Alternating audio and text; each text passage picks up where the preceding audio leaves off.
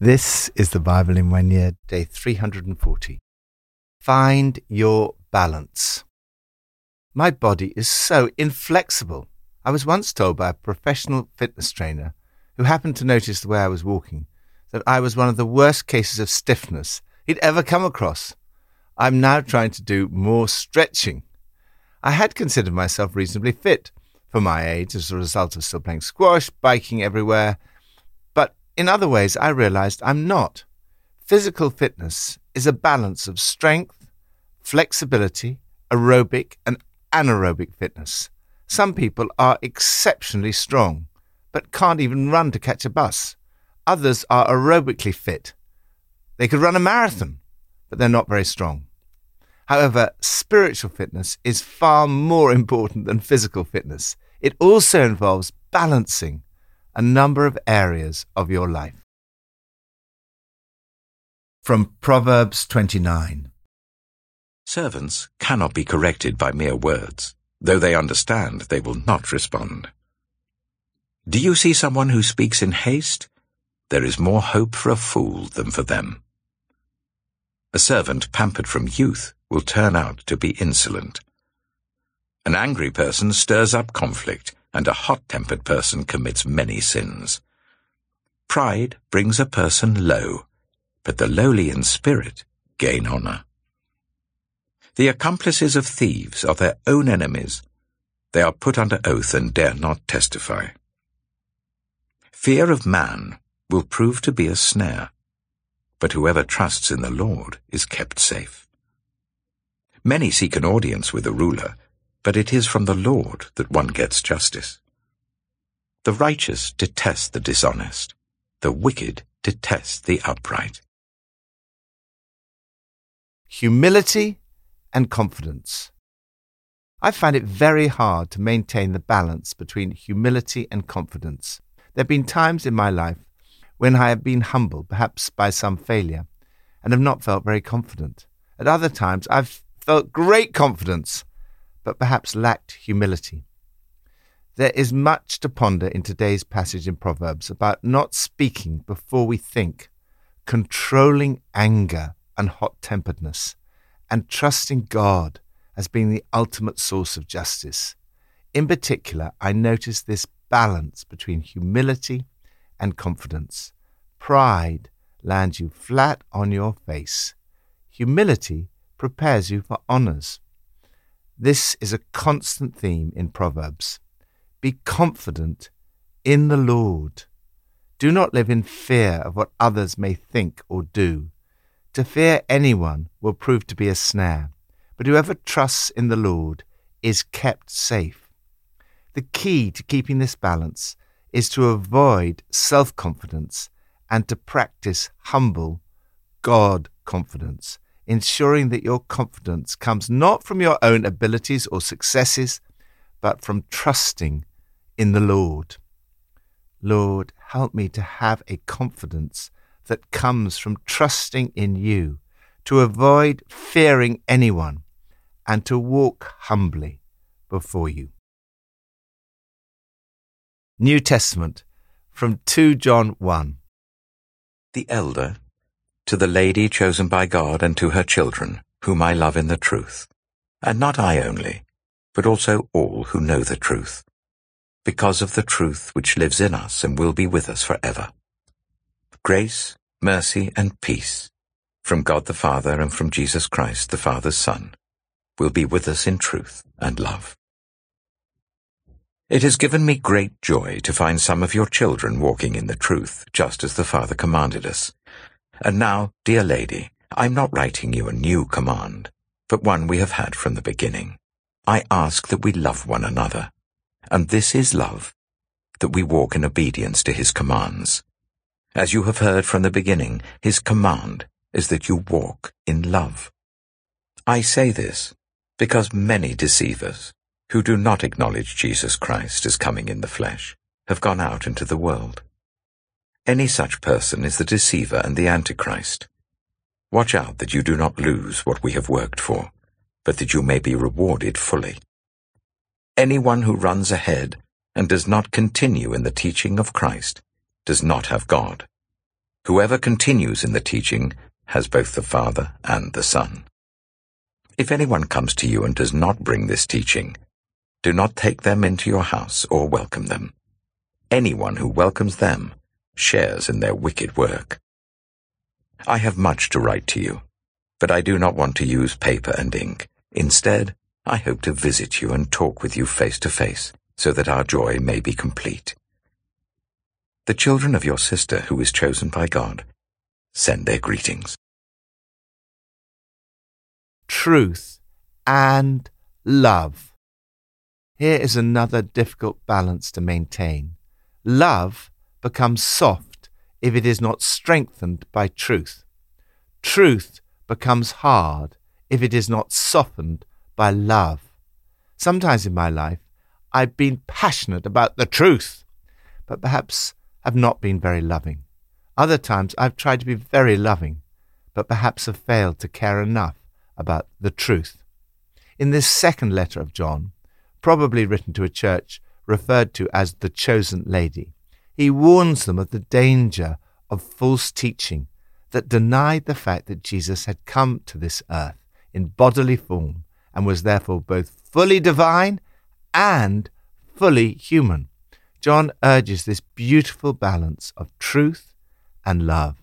Indeed, he intermingles the two, even in the greeting. He writes, I, your pastor, love you in very truth, and I'm not alone. Everyone who knows the truth that has taken up permanent residence in us loves you. Because he loves them, he wants to see them in person and have a heart to heart talk. Letter writing, emails, texts, phone calls, WhatsApp, and even Zoom or FaceTime are no substitute for being with someone face to face and talking heart to heart. He urges them to love one another and to walk in love. Love should be the aim of our lives. Study love, talk about it, and practice it. The test of love is obedience to Jesus.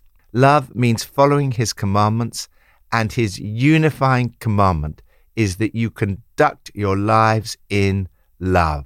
Truth and love are not opposed to each other. Indeed, they complement one another. John is delighted to find this church living out the truth. Truth really matters. Truth is found in a person. Jesus said, I am the truth. Listen to the truth. Teach the truth. Love the truth.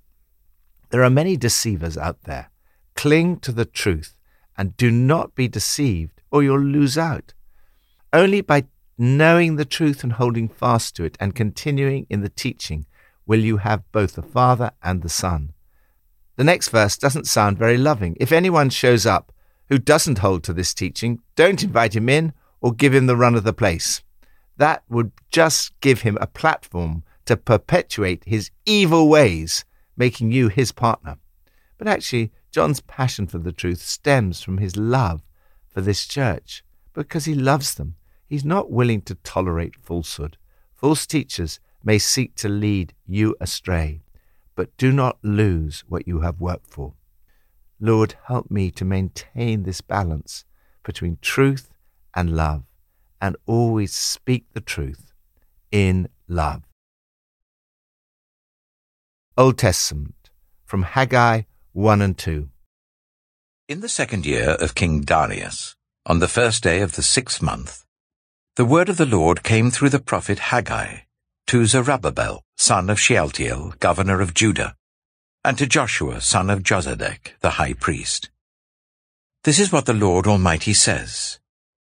These people say, The time has not yet come to rebuild the Lord's house. Then the word of the Lord came through the prophet Haggai. Is it a time for you yourselves to be living in your panelled houses, while this house remains a ruin? Now this is what the Lord Almighty says. Give careful thought to your ways. You have planted much but harvested little. You eat but never have enough. You drink but never have your fill. You put on clothes but are not warm. You earn wages only to put them in a purse with holes in it. This is what the Lord Almighty says. Give careful thought to your ways. Go up into the mountains and bring down timber and build my house, so that I may take pleasure in it and be honored, says the Lord. You expected much, but see, it turned out to be little. What you brought home, I blew away. Why? declares the Lord Almighty. Because of my house, which remains a ruin while each of you is busy with your own house. Therefore, because of you, the heavens have withheld their dew and the earth its crops. I called for a drought on the fields and the mountains, on the grain, the new wine, the olive oil, and everything else the ground produces, on people and livestock, and on all the labor of your hands. Then Zerubbabel, son of Shealtiel, Joshua, son of Jozadak, the high priest, and the whole remnant of the people obeyed the voice of the Lord their God and the message of the prophet Haggai, because the Lord their God had sent him. And the people feared the Lord. Then Haggai, the Lord's messenger, gave this message of the Lord to the people. I am with you, declares the Lord. So the Lord stirred up the spirit of Zerubbabel, son of Shealtiel, governor of Judah, and the spirit of Joshua, son of Jozadak, the high priest, and the spirit of the whole remnant of the people. They came and began to work on the house of the Lord Almighty their God, on the twenty-fourth day of the sixth month. In the second year of King Darius. Haggai chapter 2 On the twenty-first day of the seventh month, the word of the Lord came through the prophet Haggai. Speak to Zerubbabel, son of Shealtiel, governor of Judah, to Joshua, son of Jozadak, the high priest, and to the remnant of the people. Ask them, Who of you is left who saw this house in its former glory? How does it look to you now? Does it not seem to you like nothing? But now be strong, Zerubbabel, declares the Lord. Be strong, Joshua, son of Jozadak, the high priest. Be strong, all you people of the land, declares the Lord, and work, for I am with you, declares the Lord Almighty. This is what I covenanted with you when you came out of Egypt, and my spirit remains among you. Do not fear. This is what the Lord Almighty says. In a little while, I will once more shake the heavens and the earth, the sea and the dry land. I will shake all nations, and what is desired by all nations will come, and I will fill this house with glory says the Lord Almighty. The silver is mine, and the gold is mine, declares the Lord Almighty. The glory of this present house will be greater than the glory of the former house, says the Lord Almighty. And in this place I will grant peace, declares the Lord Almighty. On the twenty-fourth day of the ninth month, in the second year of Darius, the word of the Lord came to the prophet Haggai. This is what the Lord Almighty says. Ask the priests what the law says. If someone carries consecrated meat in the fold of their garment, and that fold touches some bread or stew, some wine, olive oil, or other food, does it become consecrated? The priests answered, No. Then Haggai said, If a person, defiled by contact with a dead body, touches one of these things, does it become defiled? Yes, the priests replied, it becomes defiled. Then Haggai said, So it is with this people and this nation in my sight, declares the Lord, whatever they do and whatever they offer there is defiled. Now give careful thought to this from this day on. Consider how things were done before one stone was laid on another in the Lord's temple. When anyone came to a heap of twenty measures, there were only ten. When anyone went to a wine vat to draw fifty measures, there were only twenty. I struck all the work of your hands with blight, mildew, and hail. Yet you did not return to me, declares the Lord. From this day on, from this twenty-fourth day of the ninth month, give careful thought to the day when the foundation of the Lord's temple was laid. Give careful thought. Is there yet any seed left in the barn? Until now the vine and the fig tree, the pomegranate and the olive tree have not borne fruit. From this day on I will bless you. The word of the Lord came to Haggai a second time on the twenty-fourth day of the month. Tell Zerubbabel, governor of Judah, that I am going to shake the heavens and the earth. I will overturn royal thrones and shatter the power of the foreign kingdoms. I will overthrow chariots and their drivers. Horses and their riders will fall, each by the sword of his brother. On that day, declares the Lord Almighty, I will take you, my servant Zerubbabel, son of Shealtiel, declares the Lord, and I will make you like my signet ring, for I have chosen you, declares the Lord Almighty. Vision and action. A top management consultant once told me that no chief executive was ever fired for lack of vision, but many are unable to put their vision into action. Visions don't work unless you do. In this little book of Haggai, we see a wonderful balance between vision and action. Five times the Lord Almighty said through the prophet Haggai, Give careful thought. Vision starts with thinking, grasping in our minds a picture of what could be. Get your priorities sorted out. Haggai challenged God's people about their priorities. They were living in comfortable homes while the house of the Lord remained a ruin. Yet they were saying, The time has not yet come for the Lord's house to be built. The people had decided to rebuild the temple. They had good intentions, but they had not done it because it was not their priority. The prophet Haggai urged them to think carefully about their ways. Their primary concern should be to see God's name honored Yet they left God's house as a ruin. Eugene Peterson writes that there are times in our lives when repairing the building where we worship is an act of obedience every bit as important as praying in that place of worship. Some of the people were dismayed that the new temple was not as splendid as the old had been. The Lord spoke to them through the prophet Haggai Who of you is left who saw this house in its former glory? How does it look to you now? Does it not seem to you like nothing? But now be strong, for I am with you, and my spirit remains among you.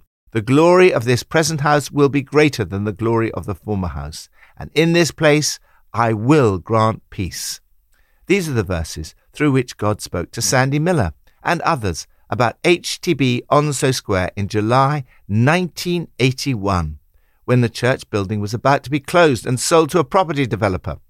It was the theme of our 2010 Thanksgiving service celebrating 150th anniversary of the church and the official reopening after three years of restoration work. Now it is the thriving center for the marriage course and other family life courses, and hundreds of young people worship Jesus there every Sunday. Our prayer and hope for the future is that the glory of this present house will be greater than the glory of the former house. In the book of Haggai, having seen this vision, they had to get to work. All you people. God is speaking. Put into action. And so the work began. As you look around at the church in your own nation, give careful thought to your ways. It's not right to live in comfort while God's house remains a ruin. God wants people in your nation to come to know Him and be part of His church. Visualize how God could be even more glorified in His church today than He was in the past. First, be strong. Do not weaken in your resolve because of attack, criticism, or discouragement. Second, work. It is hard work, but there is nothing wrong with that. There are times when you need to work exceedingly hard. Third, do not fear. This suggests that there will be things that could cause fear. You can trust God with the finances. The Lord declares, The silver is mine and the gold is mine. The key is that the Lord says, I am with you, and my spirit remains among you. You can overcome all your fears because you know that God is with you.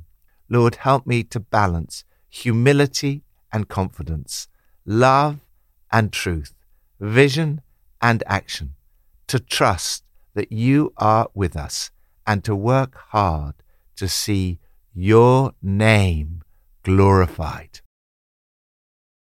Pippa adds In Haggai 1 verse 7 and 9, it says, Give careful thought to your ways. My house remains a ruin, while each of you is busy with his own house.